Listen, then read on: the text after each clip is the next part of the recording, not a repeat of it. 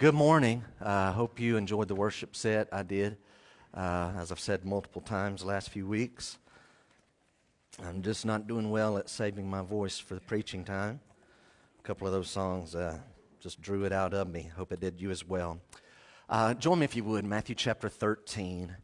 Uh, Matthew 13, I think this is our third message in this chapter. And as you're turning there, uh, let me say Happy Thanksgiving week.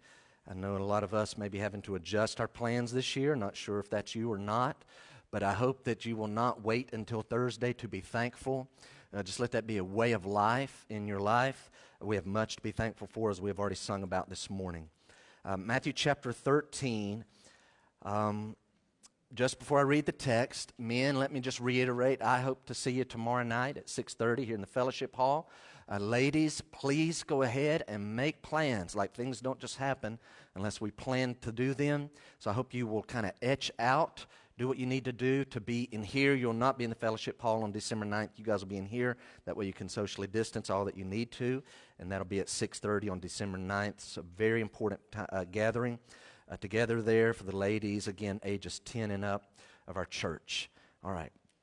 Matthew chapter 13. You guys already see the title of this message Weeds Among uh, the Wheat. So, what we're going to do, uh, this is our second parable uh, in the, Matthew 13. And most of you have been with us for the start of this, so very quick review, and I'm going to jump right into the text, okay? So, Christ was teaching in a house we don't know what city this was, probably Capernaum on the shores of, of Galilee, the Sea of Galilee. He's teaching to his disciples predominantly, very, very crowded. As he leaves the house, he goes down to the sea. An enormous, a great crowd, probably in the thousands, uh, come around him. And so he gets into a boat, moves out into the water, and he's now teaching back to the crowds. They're standing, he's seated in a boat. The text will tell us that he only taught to them in parables. So it's a whole different style than he was teaching in the house. We looked already at one of the parables and its meaning, the parable of the sower, last week. So today we're going into the second parable.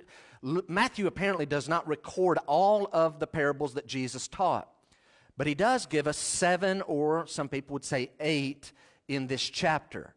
The one we're going to look at today, Matthew is the only one who has recorded this particular parable, and this is an important one. Uh, and so, what we're going to do today, like we did last week, we're going to read the parable. We're going to skip a few verses because Jesus is going to give some other parables there.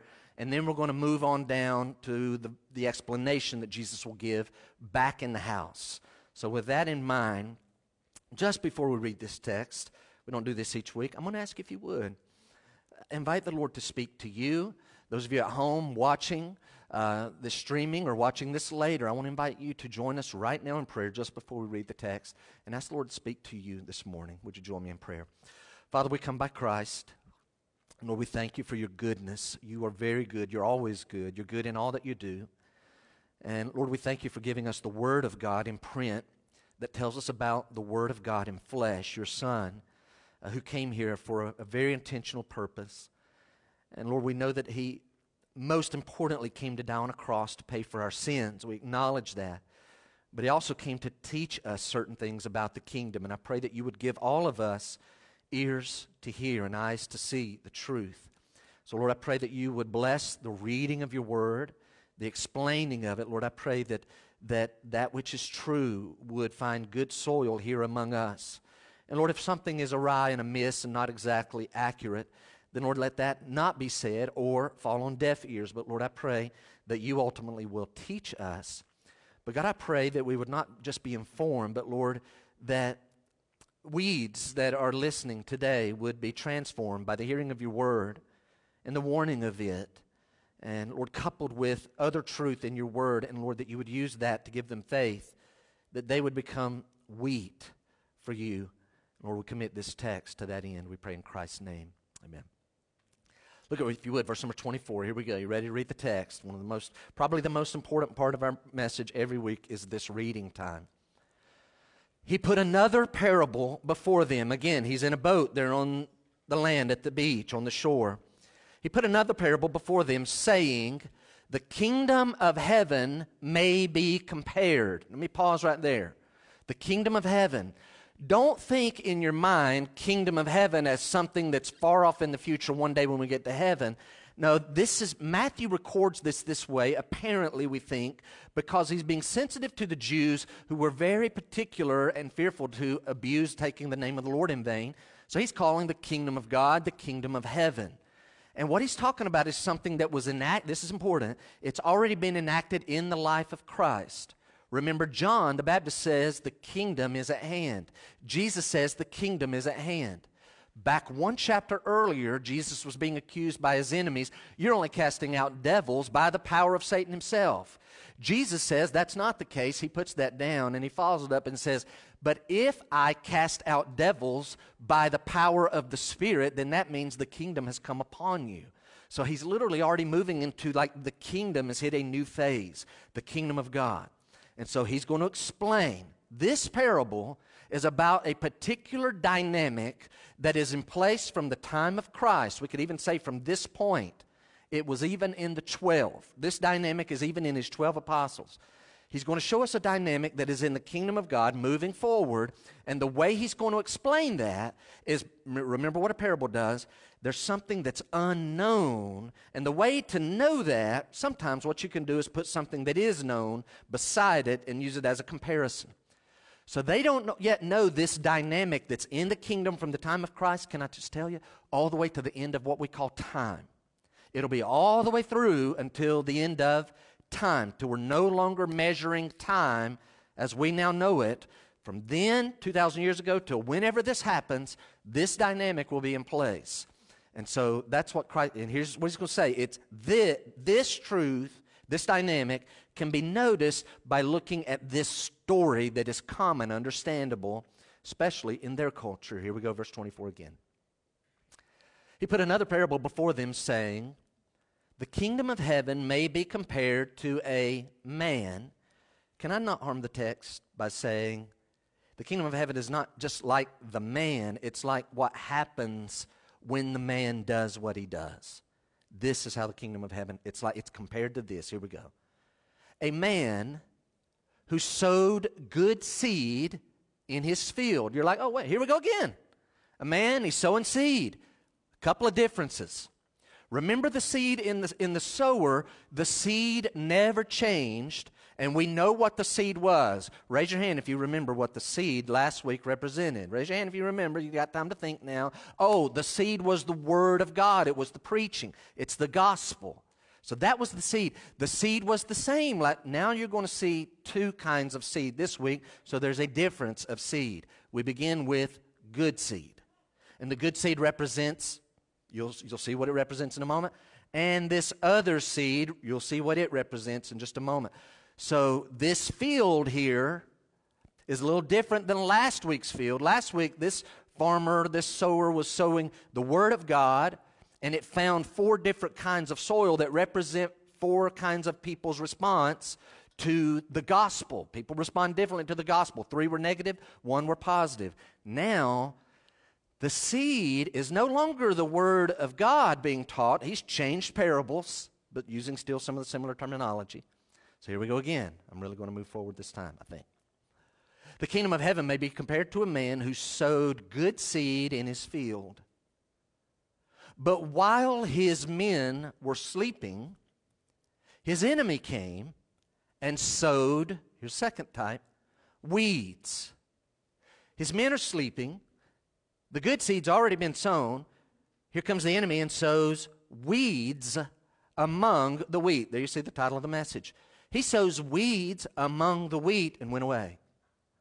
So, moving forward in time, when the plants, that's the good seed, when the plants came up and bore grain, then the weeds appeared also. Can I just interject right here? I don't think what's happening here is this was planted, then nighttime, this was planted. The good seed came up and started bearing grain, and then the little shoots. I don't think that's what it's saying.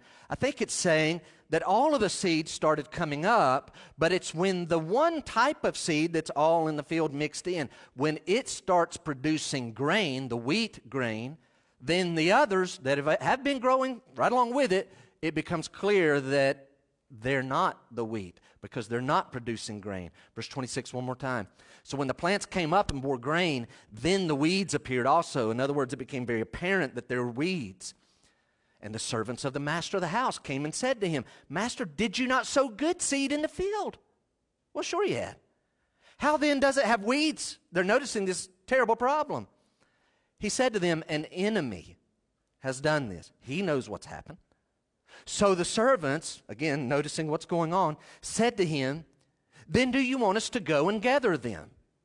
Do you want us to just stop what we're doing? Do you want us to go out there and that's a weed, pick that, pick this, start picking all of those and leave behind the wheat? Do you want us to leave the wheat and start picking the weeds? Verse 29. No. Why? No, don't do that. Lest in gathering the weeds, you root up the wheat along with them. So here's his solution don't panic, be patient. Let both grow together until the harvest. So it'll all be settled there. Let both grow together until the harvest. And at harvest time, I will tell the reapers. So notice there's a distinction between the reapers and the servants. Servants are ready to go out and start doing it early, too early. They're still growing to do. He says, No, don't do it now. At the harvest time, I will tell the reapers, gather. Here's how it'll happen. Here's, here's Jesus' parable. We're just talking about a farmer right now. He says, I'll tell the reapers, gather the weeds first, because now it's harvest time. Now go gather the weeds first, bind them in bundles to be burned. So gather all the weeds, put them in bundles for burning, but gather the wheat into my barn the wheat into the barn. Already, you guys are starting to pick up. I think I know what that seed rep. I think I know what that, and I think I know what the barn represents. And um, unfortunately, pretty sure I know what the burning of the bundle of weeds represents. So that was verse 30. We're going to skip 31 to 35. Again, that's a couple of other parables and a reference to Isaiah. Skip down, if you would, verse 36. Let's stay with this one parable today. Here we go. So again, he gives some other parables on the shore then he left the crowds, so now there's a movement, and went into the house. So he's going back to the house. Well, there's not room for everybody in there, but notice his disciples came to him saying, They've just heard a parable also about a mustard seed and a parable about leaven, but notice what they're asking. Explain to us the parable of the weeds of the field. Could you explain that one? And we know that he explains the sower very thoroughly. Now they're saying the, the, the weeds. Could you explain that one? He answered, and you're getting ready to see seven things, clear as a bell, right down the line interpretation. He doesn't answer everything that was said, but these seven are clear. He answered, The one who sows the good seed is the Son of Man. That's Jesus himself. He's saying, I'm the one who's sowing the good seed. The field is the world. The good seed is the sons of the kingdom. Read that again. Notice, the sower is the good is the son of man. The field is the world, the good seed is the sons of the kingdom. So now we're already getting got this field, he's the sower, what he's sowing is the sons of the kingdom. Then he continues. The weeds are the sons of the evil one, and the enemy who sowed them is the devil. He's sowing his, they're the sons of the devil, sons of the evil one. Two more things. He says, The harvest is the end of the age. Remember the harvest, the gathering together, that group, that group, that's the end of the age. And he says the reapers are angels. There's the interpretation. Here's the point of it all, verse 40. Just as the weeds, now he's talking about a farmer again, just as the weeds are gathered and burned with fire, that's what a farmer would do. He gathers all the weeds. What are going to do with those? Just burn them. That's what they're good for. Just as the weeds are gathered and burned with fire, so will it be at the end of the age. The Son of Man will send his angels, and they will gather out of his kingdom. Notice they're in the kingdom. He says, This is what the kingdom of heaven is going to be like. Son of Man at the end is going to send his angels. They will gather, they will gather out of his kingdom all causes of sin and all lawbreakers and throw them into the fiery furnace. In that place, there will be weeping and gnashing of teeth. Then, remember the barn, then the righteous will shine like the sun in the kingdom of their Father. And Jesus says, He who has ears, let him hear. Do you have spiritual ears? Let him hear. Would you notice three things with me this morning if you're taking notes? Number one, Christ has an enemy who opposes him. Christ has an enemy who opposes him. All this talk of God and Satan and God and the devil, the, the Lord makes it very clear. Guys, that is real. We've talked about it multiple times but he has a, an arch enemy, this person, the devil, so much. Guys, if you lived in that day, you know one of the worst things you could do to your enemy? I mean, you would have to despise this person because this would go into their livelihood if a farmer had just sowed his, his field with good grain and he's looking for this wheat to grow or whatever the crop may be. One of the worst things you could do to, to him would be to go in and contaminate his field with weeds sown, particularly by you, knowing that it was going to contaminate his field. That's one of the worst things you could do. What Jesus is saying is his enemy, his arch enemy, flat out names him, is the devil. He's the one who is doing this, what the point of the parable. He's the one that is doing this intentionally to him. Now, you guys help me out. Most of you have heard this phraseology in another translation, multiple other translations, and you've heard it called what? Instead of weeds, you've heard it refer, referred to as the what and the wheat, the tares. All right. So some of you have an ESV Bible, and down at the bottom of your page, you probably have a number one, and uh, you or a number one or a number two, I believe it is. Uh, yep, I got to get back on that side. Uh, this is probably talking about darnel, right? Darnel is a wheat-like weed. What does it mean, wheat-like? So here it is. The sower sows good seed in his field. It is wheat. It is going to grow, but his arch enemy comes and sows a wheat like weed called darnel. Barclay writes the following quote. So get this, this is important. He says the tares, that's this type of weed, the tares were a weed called bearded darnel. I looked it up on my phone this morning. I saw a picture, and you can see why they look alike.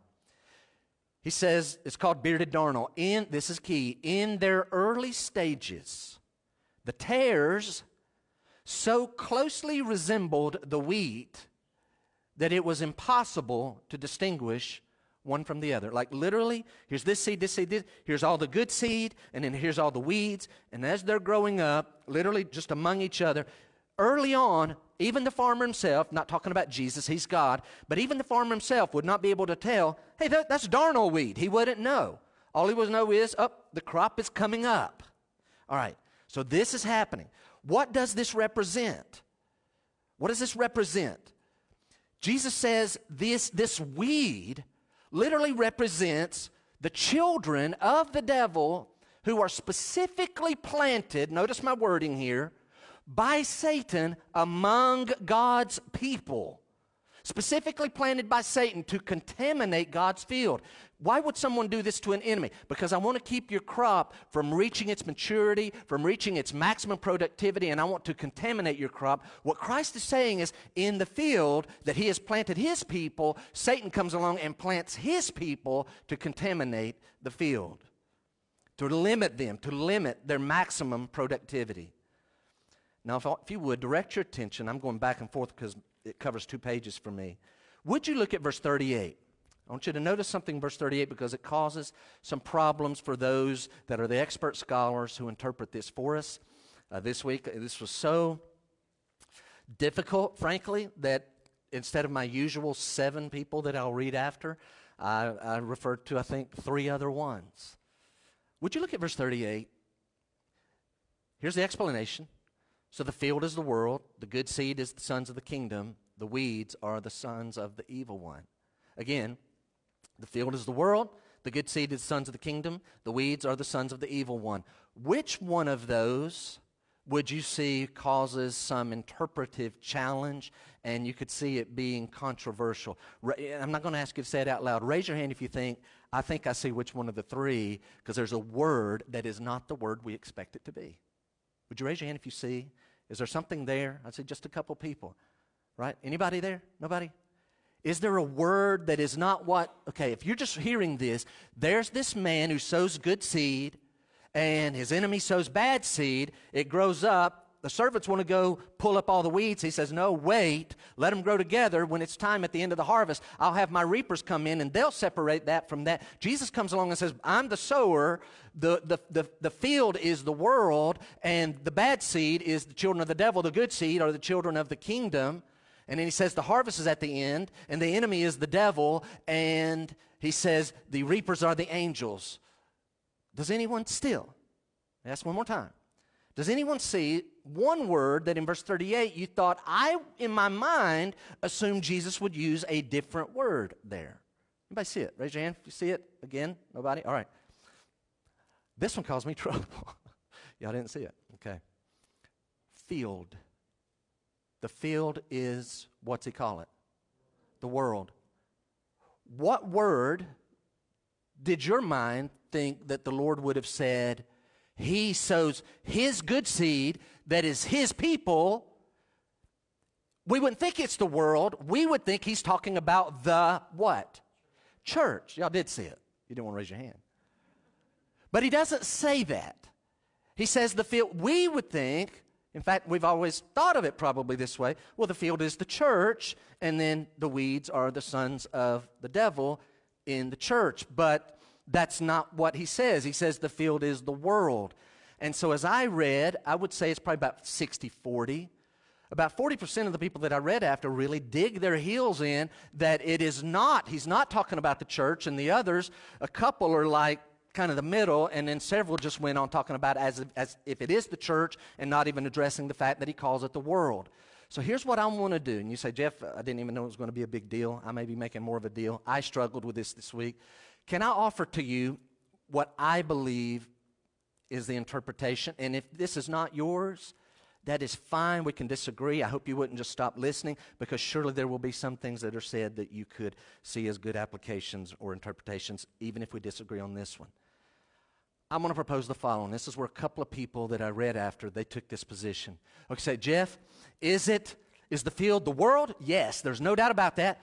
But so does that mean the field is not the church then?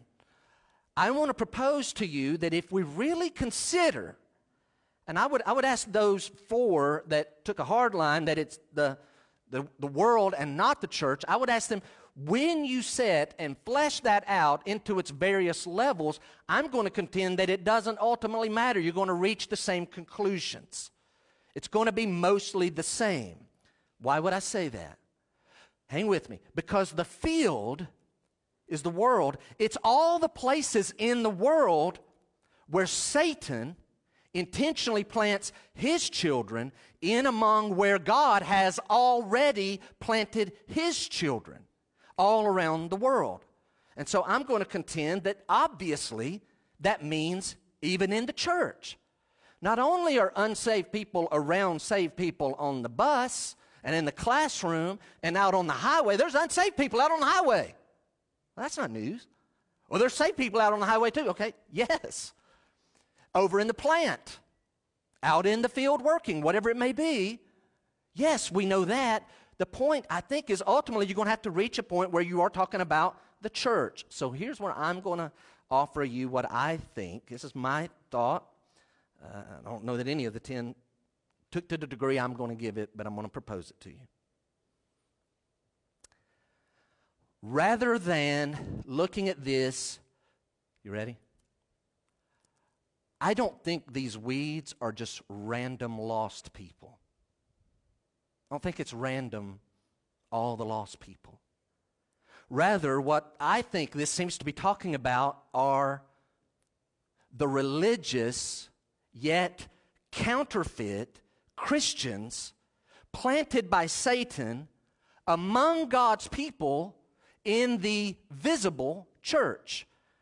Now, obviously, I've just said they're among God's people in all the other places, but I think this is particularly these weeds. I believe that it's not just all the rest, all the children of, of the, the devil all around the world. I think it's particularly the religious, counterfeit Christians that are planted among God's people. I think that's the interpretation and that will affect some of the comments I'll make. You say, Jeff, explain a little bit more. So, to be a little more clear, let me offer this. When you see on the screen those last two words, visible church, I hope everybody, so everybody listen, I know you're writing, but please, this is important. We have the invisible church, which is all the truly saved people around the world. They're in this building right now. You say, Jeff, who is it? I can't tell who are the truly saved people literally in this room now, but they are. Us combined with all the other truly saved people around the world and for the last 2,000 years, we together make up the true church, the invisible church. That is different than the visible church. The visible church is what you see. That's people, that's organizations, church, local churches, Christian, again, Christian organizations. These are all the people that would say they are a Christian. So that's the visible church. And that's where I'm, I think these are talking about people that Satan has planted within that. Now, to be even more clear. I don't think the weeds are necessarily the two billion people who have never heard the gospel of Jesus Christ. I don't, you say, well, aren't they unsaved? Yes. Aren't some of the same things going to happen? Yes. But aren't they the, technically the children of the devil according to Ephesians chapter 2 verses 1 through 3, which were all born that way? Yes, they are, but I don't think this parable is about those 2 billion people. In fact, I'll go further.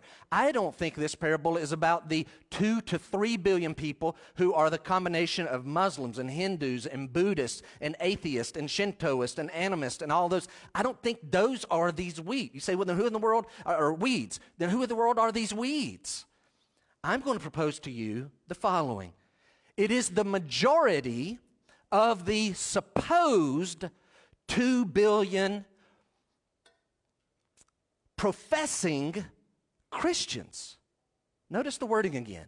I believe the weeds are the majority of the 2 billion supposed and professing Christians. You say, Jeff, that's kind of a pretty strict stance. Are you saying that you don't believe there's 2 billion Christians in the world? Oh, I'll guarantee there are not 2 billion. There's 2 billion apparently that would say they are Christian. If they were asked and when they're polled and when they, all the estimates come in, there's supposed to be 2 billion. So, you, Jeff, are you saying that you think it is true Christians are less than that because you use the word majority? I, unfortunately, guys, I'm convinced the vast majority of the 2 billion are not the real thing, and that's the point of this parable that Christ is trying to give us. How did you reach that? So let me defend that just a couple of, couple of minutes. That unbelieving children of the devil are in the world. Let that sink in. There's unbelieving children of the devil, and they're in the world. That's not new revelation. We don't need a parable for that. That's not hidden, that's already known. But that unbelieving children of the devil would be prevalent in the church, posing as children of God, now that would be new revelation as the church is just beginning. They're in the church and they're going to be posing. And I think that's the point of this whole thing is the Lord is saying, expect this. Don't be surprised by this. It's coming. He doesn't even tell the 12. Literally, it is in the 12. We know there is a fake and a phony among them. Why would I take this position?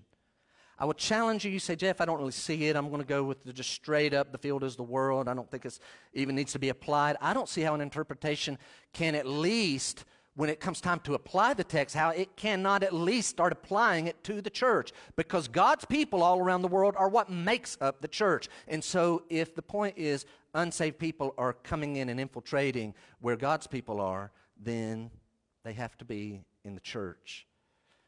Again, let me say it this way. Help me. What is the focus of this text?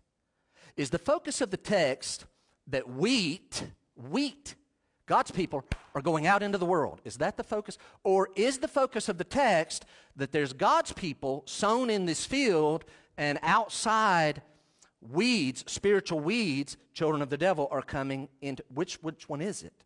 It's the weeds coming in among, literally the words, the weeds among the wheat. And that's why I, I arrive at some of those conclusions. Also, notice which was sown first.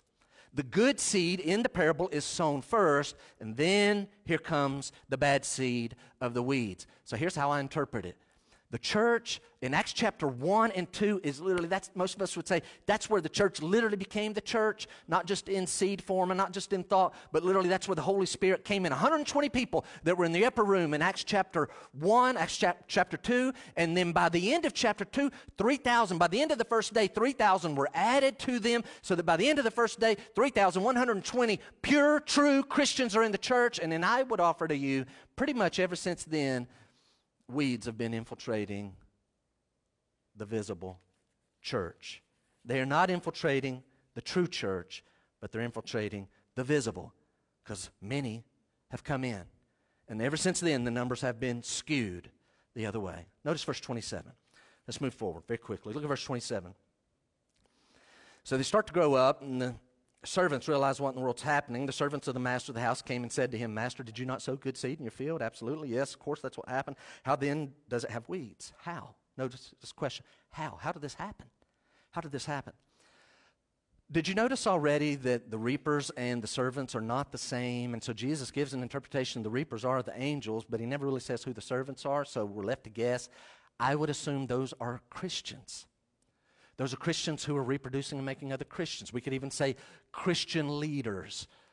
So, how did this happen? I don't think the phrase, well, they, while, they, while his servants were sleeping, the enemy came in. I don't think it's a slam on Christian servants, Christian leadership, as you're asleep at the wheel and that's why the devil. No, I think the emphasis is more on how evil and wicked and subtle Satan is, and it's, I don't think it's just a slam on Christian leadership. But here's the result. Here's the result of it. God's leaders, Christian leaders, often do not discern when spiritual weeds are stealthily being sown in among God's people. We're just not aware of it. You say, Jeff, how is that possible? Think with me. Hang on, think with me. How is it possible that Christian leaders or Christians as a whole don't realize when unsaved people are coming in posing as saved people. Why don't they understand that? I'm going to offer you two reasons.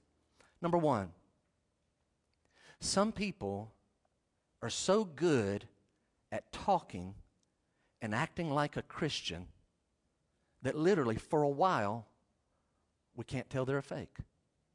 They are so good at talking and acting like a Christian, we can't tell they're a fake. Could I add to that another little subtle dynamic? Some true Christians are slower in their growth.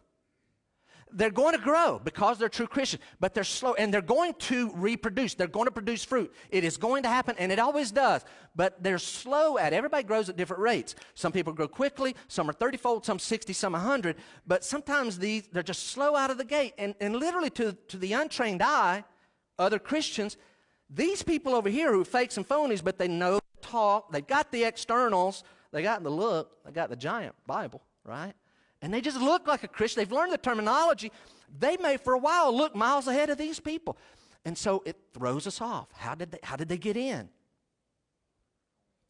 And probably you're thinking, well, we need to do something about this. They don't need to be in among the, now they can come and visit to the services, but they don't need to be in among the, the people who are the true church. They don't need to be in among that. J.C. Ryle is absolutely right when he says the following the purest preaching of the gospel will not present, prevent this. Say it again. The purest preaching. So if we think, you know what we're going to do? We're going to preach the gospel so pure, so clear, so slowly, everybody's going to get saved. And then we'll have only saved people on our membership roll. Well, it won't work. He writes further in every age of the church, the same state of things has existed. It was the experience of the early church fathers. It was the experience of the reformers. It is the experience of the best ministers at the present hour. Unfortunately, I agree with him. You know what I'm concluding? John Piper had weeds in his church there at Bethlehem for years. David Platt has weeds in his church. John MacArthur has weeds in his church. You say, well, good thing we don't have any here. Ryle finishes by saying, There's never been a visible church or a religious assembly of which the members have all been wheat.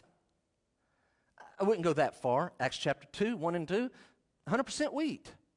I think if you were to get together a little house church, maybe. There's lots of those starting up, and it's four, five, six, eight. I couldn't put a number on it. But as all of those people, you could literally have a small house church and it be all saved people. And that's a really, okay, those are all weak. But I dare say, you let it start growing, oh, they're coming. They will make their way in. So, number one this morning, he has an enemy. So, Jeff, we have a couple more notes. So, before I hit the second, I need to touch on something, and hopefully, this will explain why we do what we do. I totally believe in the point of this. Satan's going to intentionally try to infiltrate, get close to Christians all around the world in every phase. Certainly, that would imply the church. Most of you, if you've come here very long, perhaps you've never thought of it, you'll realize it when I say it. Let me, let me preface I am for what I'm about to say. I am really for this. But perhaps you've noticed that we do not rush to add people to our church membership. We don't do it in four years and three months, not one time have I got down, down here on a Sunday. All right, just before we pray, Chris, play us some nice emotional music. If any, we're, we're going to open the doors of the church. That's code for we're going to open the church to membership. If anybody would like to come and join the church, some of you are like, I've been in churches that do that. And like once a month, the preacher will go down, for, down front and invite people to come join the church. And they come on, good to see. Remind me your name again. Oh, yeah, we got, we got Steve here this morning. He and I had coffee just the other day. Anybody all in favor? Good. Praise. Good to have you. We don't do that. You say, Jeff, why? Because of this right here. Because of this right here. You say, well, let, let, me, let me get it straight. What do you do? Everybody's welcome to come. I hope you do come. You say, I don't believe in God. Then come. You say, I believe in another religion. Come. As long as you don't disrupt, we invite everybody's welcome to come. But when it comes to local church, now I'm talking about local church membership rolls, those are reserved for true Christians only. Only true Christians. Now, you say, okay, Jeff, sounds great. Good luck employing that. Here's the problem we cannot ensure that only true Christians make their way on our roll. We cannot ensure that. But we can make it hard. And so that's what we hope to do. And I know right now, I could go point to some folks, and before the pandemic hit, we were scheduled to have a class, and some of you sitting here right now had signed up for a membership class. So here's what we do we don't get down front and invite a second, third, fourth time uh, attender to join the church. What I usually do, and I could point to somebody in the room right now because I know when they first started coming, like last October, November, whatever, maybe it's December, they quickly started asking their friend about, hey, what does it take to join there? Right? I'm talking about you, Kyle. I want to join. Okay. And I kept telling Nathan, just tell him cool as jets, just keep diverting him. Why? We knew at that time Kyle was not a Christian. And so we couldn't have that, right? Now we need to have a class. Hopefully, Kyle and Ashley would, would do, take part in that. I believe they would because now they're born again. And we have several others like that. But first thing is, just give it some time. You know what I usually say? Just keep coming, see if we're a fit for you. That's kind of the first thing. Just see if we're a fit for you. And you know what you'll get after four or five times of coming to Grace View? The same, th- same thing you got the first four or five times. Like, y'all do this every, I thought that was kind of like an unusual. Nope, this is what we major on every week in my mind, again, I'm not, Satan will do this, but I'm thinking, what unsaved person would keep signing up for such things? Like, why would you just, like, I'm going to go there and take punishment every week? Uh, I don't know why you would do that. So, first thing is, just see, are we really for you? And often you'll see there's some excitement the first time or two, and then after about three or four or five, where'd they go? Yeah, that's fine. We weren't for them, and that's okay. I, I literally believe in the last four years, if we, we have 171 people on our roll, most of you are on that. Some are not here today that are in that 171. Some are watching online. A few are not here or watching online, and they have nothing to do with us, and we really need to clean up our roll. But we need to talk about how that correlates with this parable today. So we're going to get real practical. The next thing that we do is, you like, I, I seriously do. I, I really, I, I, think I fit there, and you guys fit me, and I, I think this is where the Lord wants. Okay, well, then we're going to have you do a class. I think the class is going to go from not just two classes, it's now going to jump up to three because I just got a few more things that we need to talk about. You say, what about after that? You're going to write your testimony on a piece of paper among other uh, piece of information that you're going to turn in. You're going to write what makes you think you're going to heaven because in our mind, our church mem- you can come, but our church membership is only for saved people. So we need to have a written form. Why do you think you're saved? If you don't have anything to write, then you're not going to get to join the church. You say, "Great, I wrote down a good thing. It's a good Bible answer. Good to go." No, you say it's overkill. We're going to actually have you verbalize that with no notes to a deacon or an elder. Why do you think you're going to go to heaven? So we're going to have a written version, a verbal version. You're going to go through a class. You say, man, you guys try to make it hard to join. Yeah, kind of. Kind of make it hard to join, but if you really want to, and we're for it, we want God's people to join. You say, why is this so important? Write it down. Because counterfeit Christians can influence true ones. Counterfeit Christians. Can, the last thing we want to do which no doubt could have happened. We got it week after week, again, with some emotional music. We could have three, four, maybe 500 names on our roll, and we'd have the exact same number of people that are sitting here this morning. I don't want that. We don't need that.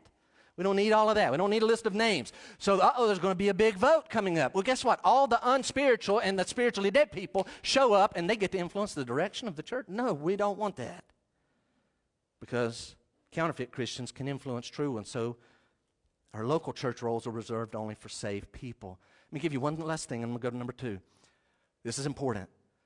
Unfortunately, church membership at a local church can cause or create in some people a false assurance. I'm going to heaven because I'm a member down there at Graceview.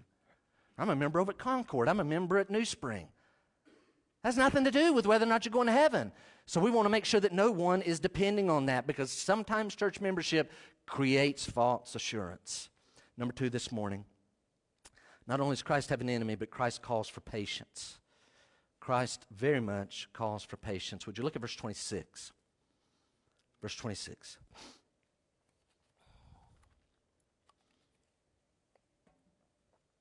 So, verse 26. So, when the plant, so the, the sowing happened, the second sowing by the weeds happens, so when the plants, that's the wheat, came up and bore grain, then the weeds appeared also. Hang with me here.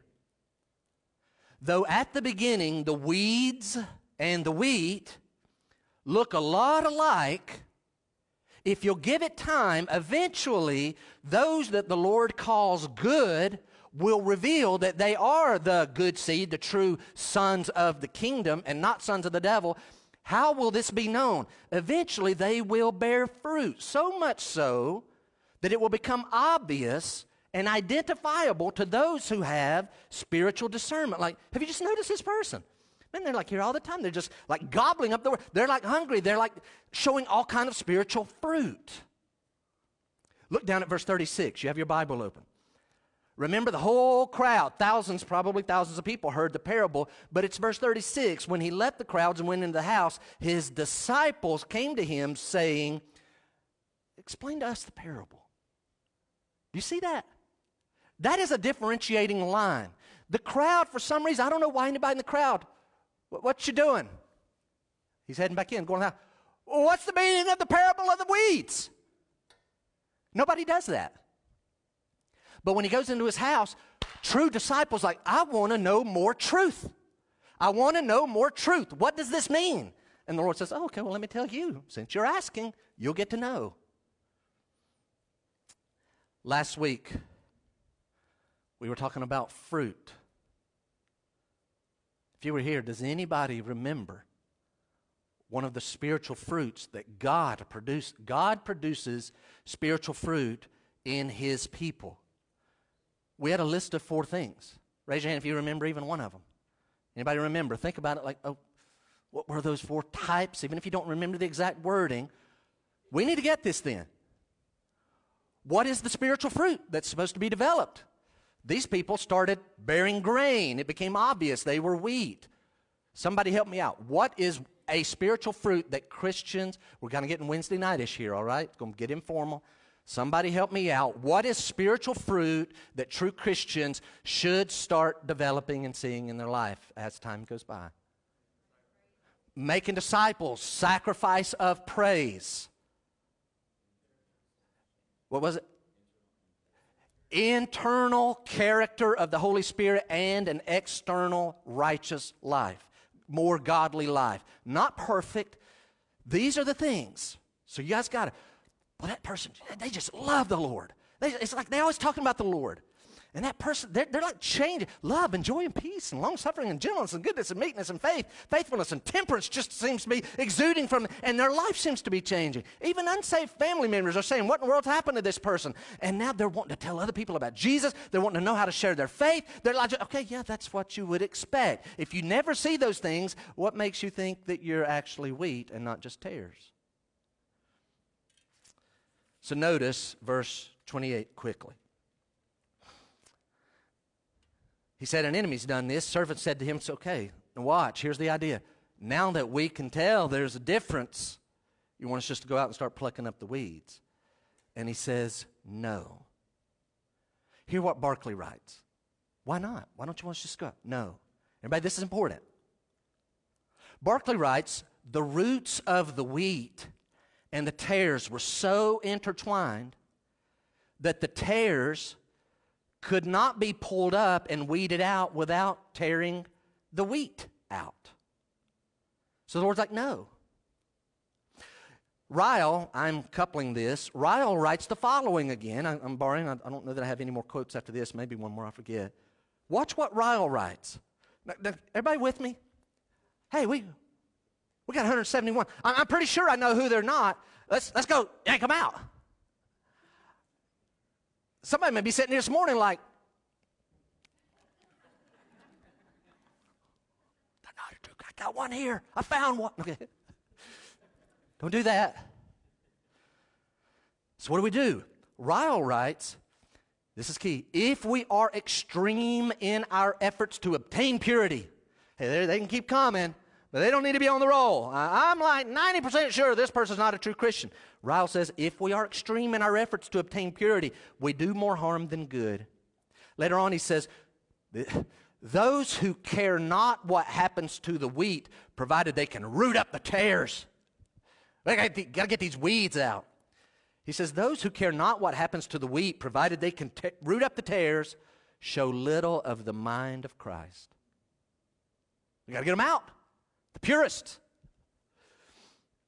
So I think two things that Christ is trying to say to us in verse 29 is no, don't go ripping out who you think. Let's wait and leave that to the reapers. I know you guys mean well. You're not quite equipped. You'll damage wheat that is so connected, too much disruption and turmoil. You could end, end up just damaging true wheat. Or worse, you may unknowingly pull up immature currently not yet fully fruitful, but true wheat. We can't have that. You think you know what you're doing, but you can't just go through pulling up what you think. I don't want you hurting the true wheat. So you just need to cool your jets. Now, write this down. Christians must withhold from making definitive claims. Uh, you just want us to go out and start pulling up the. No, no, no, no, no. I don't want you to do that. Christians must withhold from making definitive claims on individual people as being spiritual weeds. Why? In case we're wrong and we end up damaging immature wheat. We can't do it. It's not worth it. It's just not worth it. You say, Jeff, what would that look like, in real life? Well, an extreme would be to abuse what I'm getting ready to talk about. Let me give you a lighter version of it. Can I give you a lighter version of it? Here's a lighter version. Well, all I know is a real Christian lady would never wear that. A real Christian couldn't wear that. How many of us are guilty of saying stupid stuff like that in our past? Stop saying it. Well, I know this. A real Christian wouldn't smoke. A real Christian couldn't smoke. Should they smoke? No, I think it's abusing the temple of the Holy Ghost that's our body. So is gluttony. Oh, don't talk about that. Here's one. All I know is a real Christian wouldn't drink that. Are you saying those are the rules? That's how you become a Christian by not drinking, not smoking, not wearing those things? Or one we've heard recently. A real Christian wouldn't vote for him. A real Christian wouldn't vote for that party. Shut up. Oh, you're not supposed to. Don't, don't tell Miss Martin I said that. was a co teacher years ago. Don't say those things. We don't have the right to set up here our rules. Couldn't, wouldn't. You have your opinion, but we're not equipped to go making these broad, general, definitive statements. That's a spiritual weed. I heard how you voted. I see how you dress. I saw what you drink. You don't know that for sure. So, Jeff, before we hit the third point, what about church discipline? Isn't that in the book of Matthew? Oh, it's coming. So this negates that. We don't do church discipline because the Lord says you don't. So let me talk briefly about that. And we'll probably come back to it. And do, do y'all know church discipline? Do y'all know what I mean when I say the extreme? The extreme last final line of church discipline is if someone has to be removed from the roll of the church. And like literally, according to Paul's writings, like you cut off fellowship with them. He even says, no, not even to eat with them. Like, wait, what? So is the Bible contradicting itself? No. So let's be clear on the following a local church is to perform church discipline when absolutely called for. But man, it's such a serious thing, has to be handled very, very carefully. So, what does that mean? I'm going to propose the following. I, I hope you would take all of what I'm going to say in the spirit of it all, and I'm in my heart, I don't see it as a contradiction of verses 28 and 29, what the Lord is teaching in a parable. So here's what I would offer. Again, I'm reiterating we welcome anyone to attend who is not disrupting, but as far as a local church's roll, it is reserved only for true Christians. That's, only, that's the only people who need to be on it. And so, here's what I will offer. When habitual ongoing sin clearly indicates, the best we can tell, every indication, we could say it that way, that someone is not a true Christian, then that church does need to remove that person from its membership roll. It needs to be discussed even and made known to the rest of the body. Say that again. When habitual, ongoing sin indicates that someone is not a true Christian, then that local church body is to remove that person from their roll. Now, that needs a lot of qualification for what I just said. Here's the first one. So you will see this even in the note. We are not, this is important, we are not talking about an unforgivable sin. Some people think church discipline and they think, they did what? Ooh, I bet they're going to get kicked out of the church. It is not about an unforgivable sin. It is about a refusal to repent after sin. That's what it's about a refusal.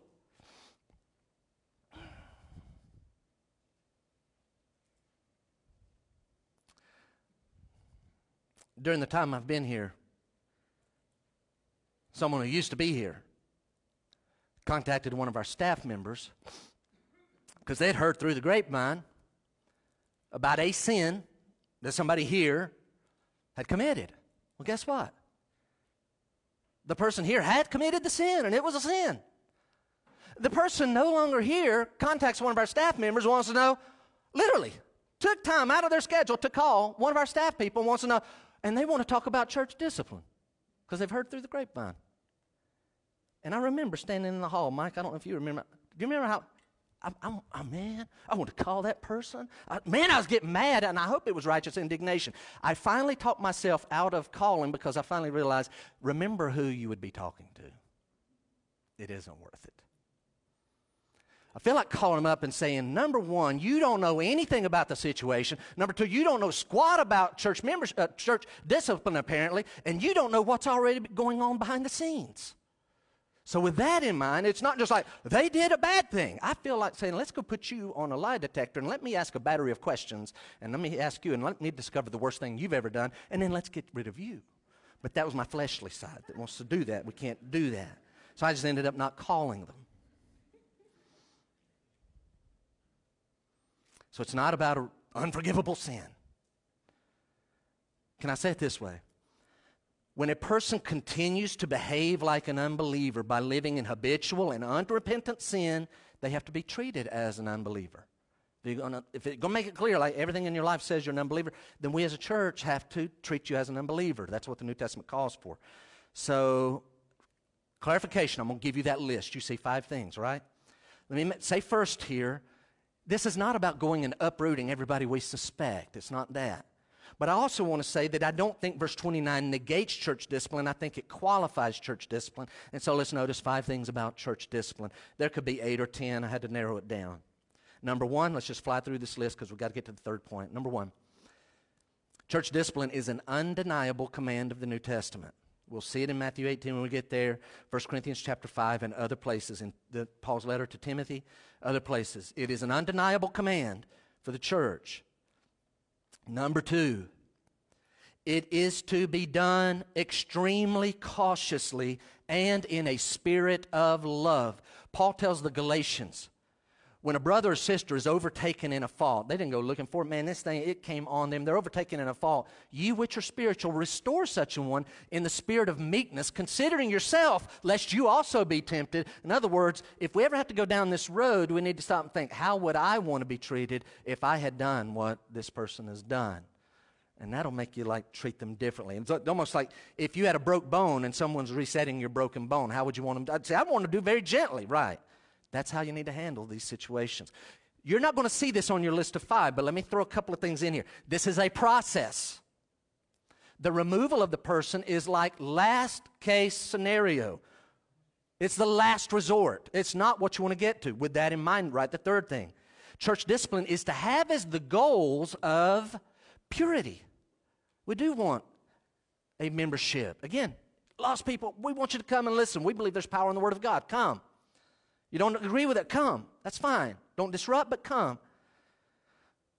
But what we're looking for, our goals in church discipline is purity purity in the person, purity in our body. Also, repentance. That's the goal repentance. Okay, you have confessed that you've done this. What is your heart toward it? I'm so sorry. I hate that I've done that. Help me by God's grace. Okay, great. But if you meet this, yeah, I did it and I don't care and I don't think anything's wrong. But the Bible clearly says here, if you keep doing this and this and this and this and this, and it's like, yeah, I'm doing that. Okay. You don't think anything wrong with that? And we're not twisting the scripture. I see that it says that, but I just like them and it's financially helpful for me to live this way with them. And like, you don't, you're not going to, no, I'm not going to repent. Okay. You're acting like an unsafe person. So we have to treat as an, and the goal, one more, is restoration. Can I tell you what the goal is not? To shame people. And I didn't talk to the person, but I almost wonder is that what they were wanting? Y'all going to shame this person? Nope. Because they've repented behind the scenes. It never had to come before the church. Number four, quickly. Church discipline should produce clarity and urgency in unbelievers. Church, listen, so here's the idea. What if the person really is lost? Guys, this is a, a this is a very powerful claim. This is a very serious charge. Church discipline is not, this is important, it is not done by a single pastor, it's done by a whole church. A whole church realizes, like, what's been going on? There was that, and then it went they, and then even a bigger, and all along there's just been a. What are we to conclude? If a whole church that is following the Lord concludes that Jeff Bartlett is acting like an unsafe person, then that ought to make, and they've kicked me out, that ought to make me stop and think, like, wait a minute, am I saved? It should add some clarity to an unsafe person. You, you, know why you're acting like an unsafe person? Because apparently you're an unsafe am I, am I an unsafe person? That should add some clarity, some urgency. I need to deal with this. What's going on? God's people have just voted me out. But equally as important as all the rest is the last one. Church discipline can never remove anyone's genuine salvation. Kicked them off the roll. Okay. If you're truly saved, you didn't lose your salvation. In fact, we go back and study the reformers and some of them were in godless churches, heretical churches, and when they started discovering and preaching the truth, the heretical churches threatened them with excommunication, and their answer was, Great, it would be an honor to be excommunicated by you because I'm on the right. But if it's God's people doing that, that's a fearful thing. But it can never, it's not, it's not God's people saying, You are not a Christian. It's just them saying, You're not acting like a Christian. You're giving no evidence. Which should cause a check in the spirit. Number three, we've got to hurry. Christ assures of a spiritual harvest. Christ assures of a spiritual harvest. Lest anyone think, so, okay, hang on, Jeff. All right. These workers want to go out and start reaping, uh, pulling up the, the weeds, and the Lord says, no, don't do it. So I guess they're getting by with it. They're just getting by with faking it. Uh, no, they're not getting by with anything. The Lord assures there will be a spiritual harvest. Would you look with me at verse 39? Can we just read it one more time? Verse 39 to 42. The enemy sowed them is the devil. The harvest is the end of the age. The reapers are angels. Here's what's going to happen. Just as the weeds are gathered and burned with fire, so will it be at the end of the age. The sun, notice, at the end of the age. It's going to keep being that way in the end of the age. I started today's message by saying there's a dynamic that is from the time of Christ until the end of the age. You should have already picked up the main point of this parable is they're among us. They're among us at the plant. They're among us on the highways. They're among us in school. They're among us in the church house. Verse 39, verse 40. Just as the weeds are gathered and burned with fire, so will it be at the end of the age. The Son of Man will send his angels, and they will gather out of his kingdom all causes of sin and all lawbreakers and throw them into the fiery furnace. In that place, there will be weeping and gnashing of teeth. Here's what this tells me this is important. This tells me very clearly spiritual weeds will be among us until the end of the age. Spiritual weeds will be. Some people have a theology that says the church is going to do such a good job of evangelizing the world. Eventually, we're going to win. We're not there yet. We've got a long way to go. We're going to win the world over, and we are going to usher in the millennial kingdom. No, we are not. The millennial kingdom comes after the tribulation period, which begins with a rapture of Christ, followed by a second coming of Christ, which puts down the rebellion there at, the, at, at, Armageddon. And then, and then I think we start fresh and new and pure. But guys, even by the end of the millennial kingdom, there's going to be new people being born, humans, and not all of them are going to have love and adoration for the Lord. So that when Satan is eventually let out of the pit after a thousand years, there's going to be some people in a final rebellion. And so, all the way to the end, they're going to be among us. You say, okay, Jeff, what does that mean? Let me give you two things. Number one, you're never going to find a perfect church, so stop looking for one. You're not going to find it. Give some grace. Give some grace. Secondly, I would say to a scoffer, a random, I don't know that a scoffer would be here this morning. And so I look to our cameras and I would say, if by chance a scoffer falls upon this, and here's what you say I don't want anything to do with the church because the church has hypocrites. To that, I would answer, You're absolutely right. The church has hypocrites. You know what those are? People who are pretending to be Christians who aren't Christians. Furthermore, I would add that the church also has immature and imperfect saints. Who are you talking about, Jeff? I'm talking about Jeff. And those are two different things. Hypocrites in the church and immature, not fully yet productive, very imperfect saints, those are two different things. So, yeah, we have our share of hypocrites. We surely do. You're not going to find a perfect church. But I'll also say this if that's your excuse to have nothing to do with the Lord Jesus Christ, it will not hold up on the day of judgment at the great white throne judgment. You'll be sorry for having nothing to do with the church. Why is this? Why is this going on? Watch.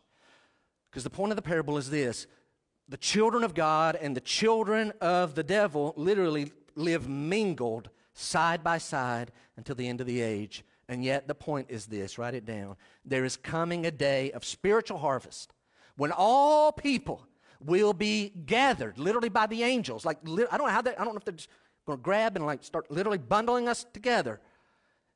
All people will be gathered and put into two groups. And can I say only two groups. And those two groups of people will experience extremely different eternities. Very different eternities made clear in verses 42 and 43. So, having already read verses 39 to 42, I want to make another point, and then we'll hit verse 43 very quickly. So, Jeff, hang on. Verse 40, just the weeds will gather and burn. It'll be at the end of the age.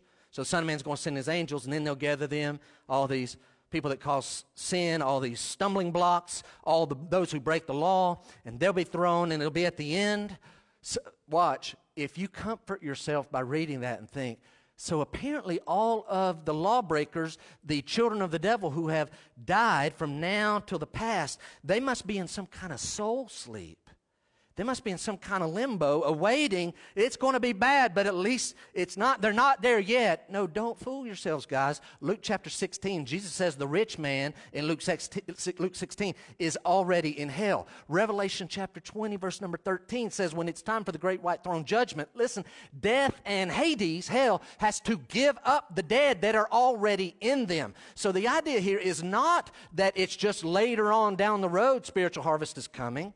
The idea is the harvesting of unbelievers is continuous, but yet incomplete until the end of the millennial kingdom when God puts down the final rebellion at the end of the millennial kingdom. At that time, all of the unbelievers will be gathered and they'll be judged literally individually. Time is no more. Individually, one by one, at the great white throne judgment before they are cast into the lake of fire by these angels.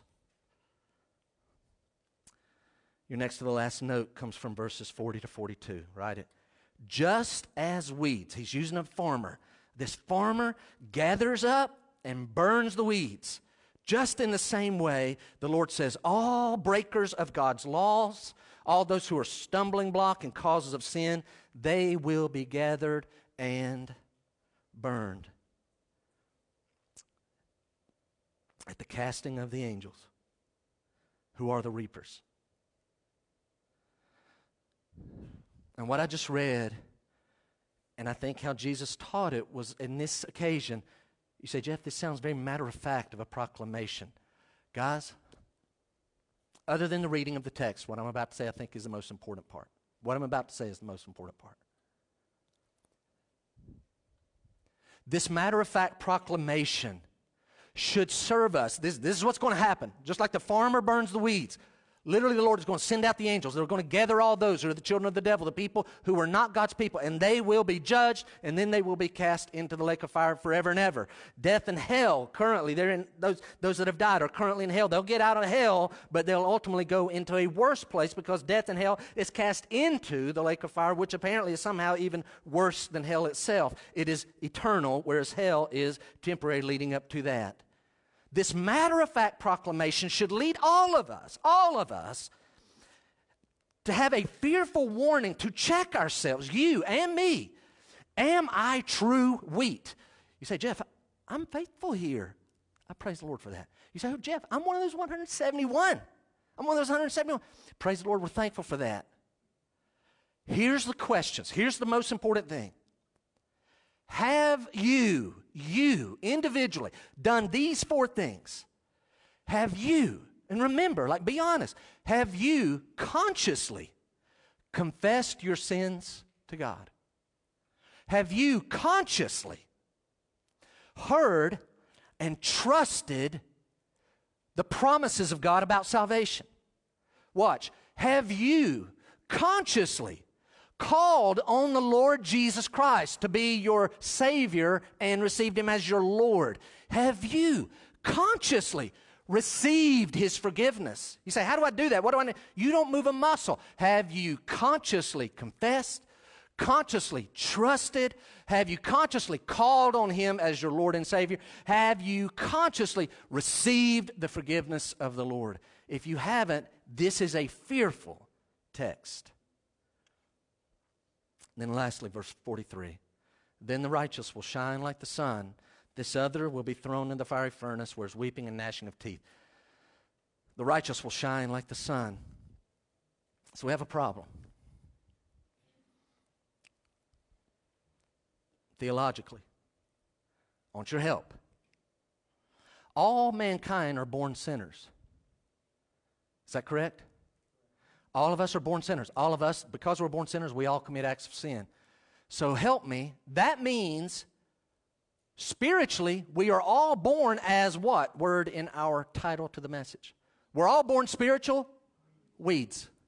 Well, wait a minute. What about these righteous that are going? We're all born weeds. So what happened?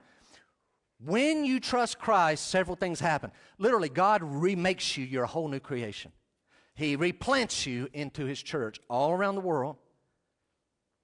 But when you put your faith and trust in Christ and His death on the cross, two things happen. And they're so linked, but I want to divide them. Two th- Trusting His death on the cross washes away all your sins, but it also allows Him to give you His righteousness. And so these people are called righteous not because they're better than the other people. They're called righteous because they have been given as a gift the righteousness of God that now makes them fit for heaven. And these people are fit for heaven. They're as righteous as Christ is. If Christ is allowed to go to heaven, these people are allowed to go to heaven.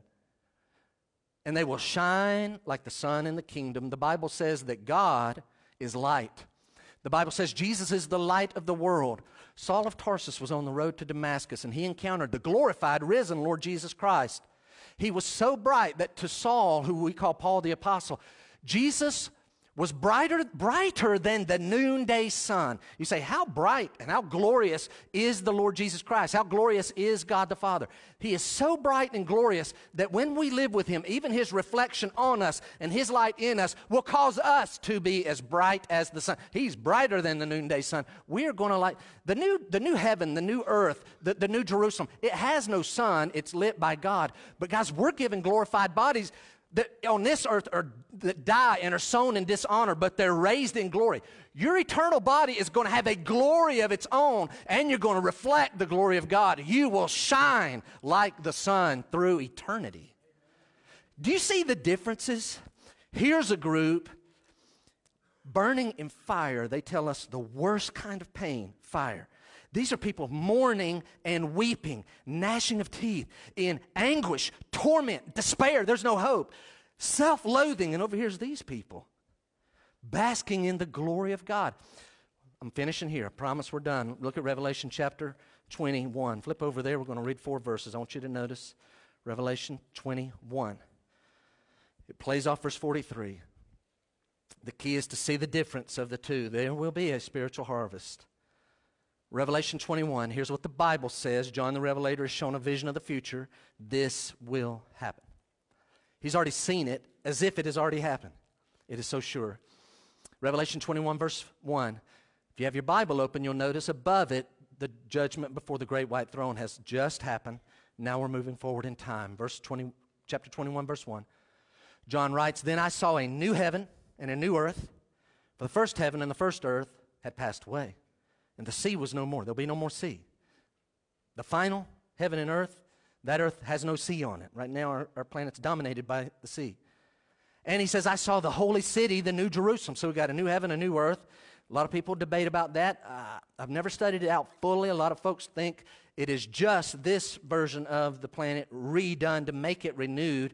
I believe, because of the previous chapter, earth and heaven fled away. There is that. I believe it's a completely new heaven, new earth, totally remade. That's my opinion. Because I think, you say, well, Jeff, what about other passages? Why am I doing? I'm spending too much time. That is, the other is, I think, the thousand year reign where the curse is lifted, right? But then, after the thousand year reign, we have the judgment, the great white throne judgment. And then this, I think everything's brand new. Verse number two I saw the holy city, the new Jerusalem. You ought to read this with uh, interest. You ought, to, you, ought to, you ought to read this. You say, Jeff, it's, it's 16 after. I know. Do you know if you're a Christian, this like literally is saying what's going to happen to you? you? You ought to be like, well, wait, I might want to pay attention here. He said, I saw the New Jerusalem coming down out of heaven from God, prepared as a bride adorned for her husband. Now here comes verse 3 and 4.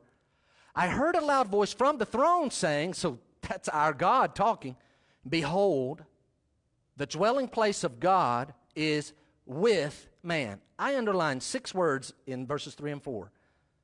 Three of them are the word with. Say, why? Watch. With is life, separation is death, away is death, with is life.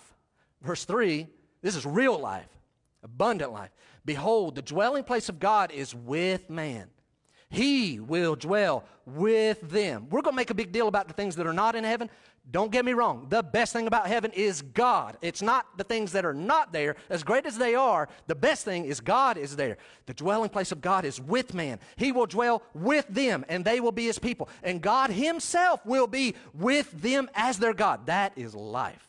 Verse 4 He will wipe away, uh oh, some things are away. He will wipe away every tear from their eyes, and death. That's another word. Death is separation. And death shall be no more. So these people are with God. They're not with tears. And they're not with death. Death shall be no more. Neither shall there be mourning.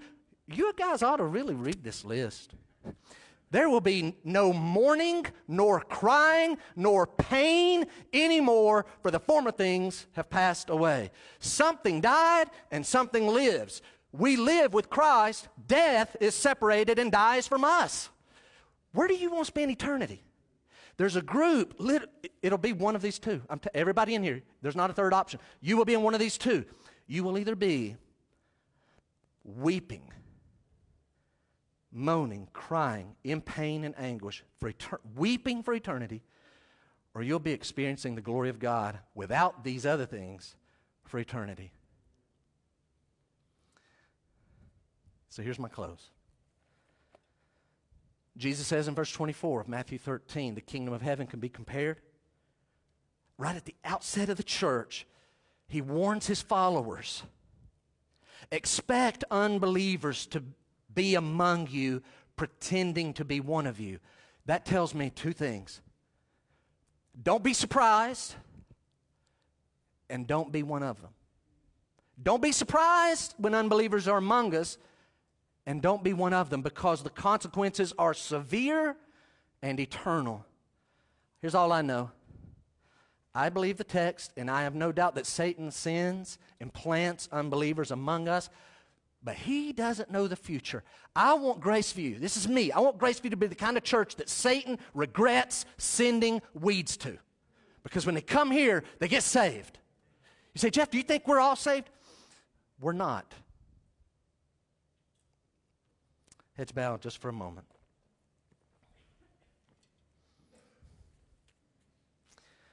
Heads bowed just for a moment. Would you close your eyes?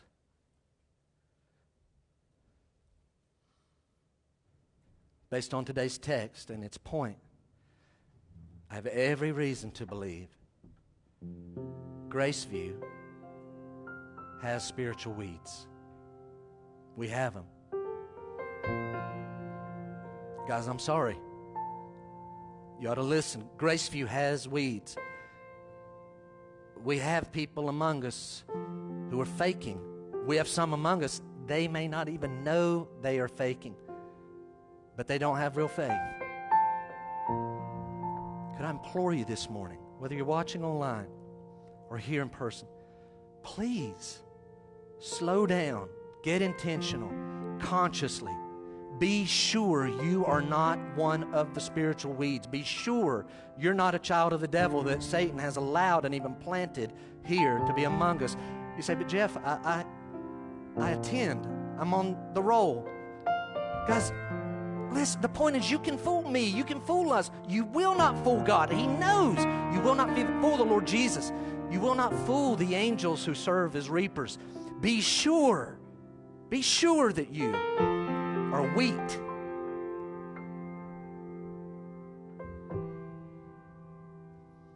say, Jeff, I'm sure. Why do you believe that you're not a spiritual weed? Why do you believe you are true wheat? Why? Literally, say it in your head. Say the reasons in your head. Why do you think you're a true child of the kingdom? Are you saying it? Say it in your head.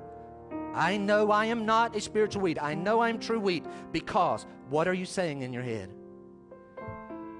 Because now I need to ask you what you just said. If you'd be like, I didn't say anything. I, take, give me a minute. No, come on. If you're true wheat, you don't need a minute. I have to ask you this is what you said in your head a Bible reason or a feeling that you have? Let me go further. If you say you're true wheat, when did you become that? We're born weeds. When did you become wheat? And if you're thinking years and years ago, I got to ask you, what fruit is in your life? Like, name the fruit. It's not bragging, it is taking inventory. What spiritual fruit can you point to? Has there been a change in your internal person? Has there been a change in your behavior? Do you have love for God that cannot be contained? You praise Him in private, you praise Him in public. Do you literally have a burden for souls? Are you investing in people's lives? Are you creating converts as the Lord is using you? Is that being true of your life? Do you have fruit? Be sure, this is, this is not playing a game. This is too serious. Verses 39 to 42 are very fearful to me and I can't see physically. So I've got to ask us if you couldn't answer a while ago, why don't you right now do those four things that I mentioned earlier? If we believe in our heart that God has raised him from the dead, we'll be saved. For with the heart, man believes unto righteousness, and with the mouth confession is made unto salvation. Romans chapter 10, verse 13 says, Whoever will call upon the name of the Lord will be saved. 1 John chapter 1 verse 9 says, "If we confess our sins, he is faithful and just to forgive us of all of our sins and to cleanse us from all unrighteousness." John chapter 1 promises, "But as many as received him, to them gave he the power, the authority to become the sons of God, even to them that believe on his name. So I've got to ask you if you're having any doubt, why don't you right now bring God into your awareness? Put me just as a prompter in the background and bring God to the foreground and talk to Him. And right now, confess your sins consciously. God, I consciously confess that I am a sinner, I am a lawbreaker. Why don't you consciously put your trust in the promises that I just told you from the Bible? If you'll believe on the Lord Jesus Christ, you will be saved. Talk to the Father and let Him know I am trusting your, I believe your Word of God. In your heart, why don't you consciously call on Jesus as Lord? Just tell Him, talk to the Lord Jesus, not me. Lord Jesus, you are the Lord, and I receive you as my Lord right now. Why don't you? Right now. Because God can't lie. Just say, God, I don't know why you offer forgiveness of all my sins. But at, talk to Him and do it full faith. God, at this moment, at this moment, I receive your forgiveness. I receive eternal life. I trust Christ.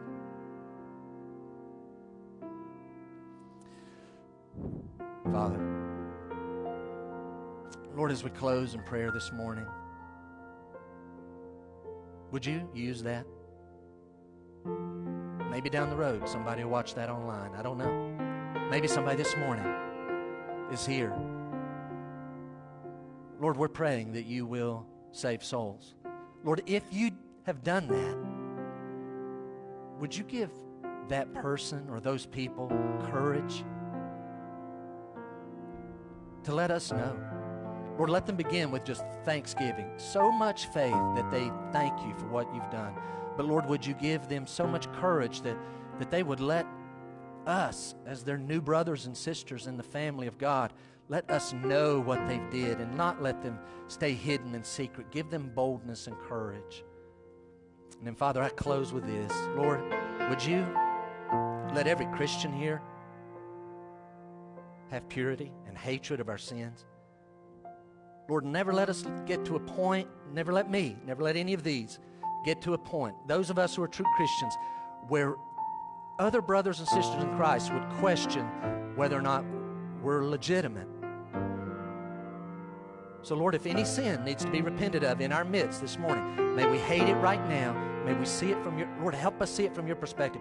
May we turn from our sin fresh not to get resaved, but Lord, to be purified as one of the things you want us to do when we come together. Let us get up from these seats in seconds from now, clean, turning from that. Lord, that sin has been dominating somebody all week. Let them right now turn from that and hate it and repent and give evidence that they're real. We pray it in Christ's name.